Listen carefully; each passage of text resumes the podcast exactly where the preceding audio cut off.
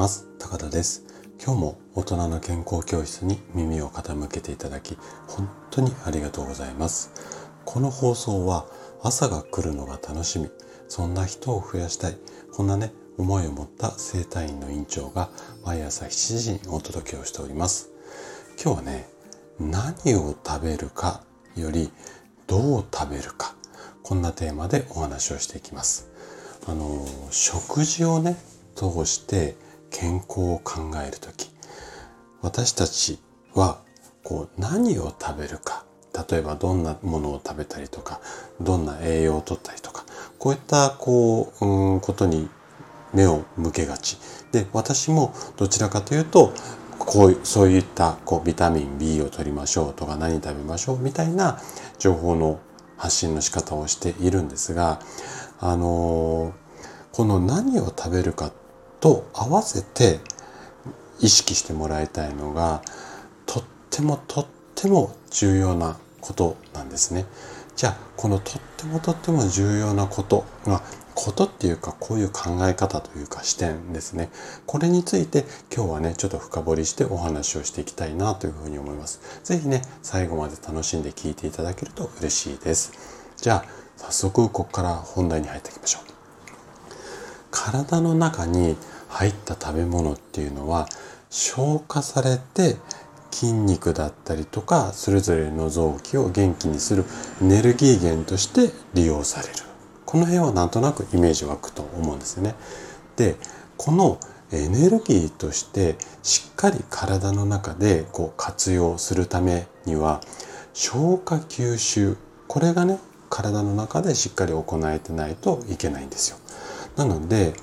消化機能がしっかり働いていないとせっかく取ったいいものを取ったものが体の中で上手にうんとまあ利用できないこんな状態になるんですよね。でここまでの理屈はなんとなくイメージ湧くと思うんですよ。ただ最近っていうか皆さんの多くの方はいろんなストレスによって心だったり体が疲れ切った状態とか慢性的に疲れっぱなしこんな方が非常に多いと思うんですね。でこの状態っていうのはちょっと見方を変えるといわゆる自律神経ここはね緊張したまんまになってこういった状態だと消化吸収の機能っていうのが低下しちゃうんですよね。で何が言いたいかっていうとせっかく体に良いものも栄養たっぷり。ね、この大人の健康教室の話を聞いて、よしと思って体にいいものを食べたのに、体の中にこれがね、食べて口から入っていったものがうまく消化吸収されなくて、体の隅々まで栄養として行き届かない。こんな状態になってる方が非常に多いんです。で、私の院でもね、食事のアドバイスをすると、先生が言ってるものはよく食べてるんですけど、てんてんてん、みたいな感じで、食べてるんだけど調子が悪い。こんなことは本当にね、多いです。でね、あのこの食べてるのに調子が悪い。こんな時っていうのは、体の中で消化吸収がうまくいってないんですよ。で例え例えるなら穴の開いたバケツでこう水をすくっているこんな状態なんですよね。なのでこういった時は胃腸の状態も意識しながら例えばリラックスできる環境で食事をしたりだとかあとはゆっくり楽しむ食事をしてみたりだとか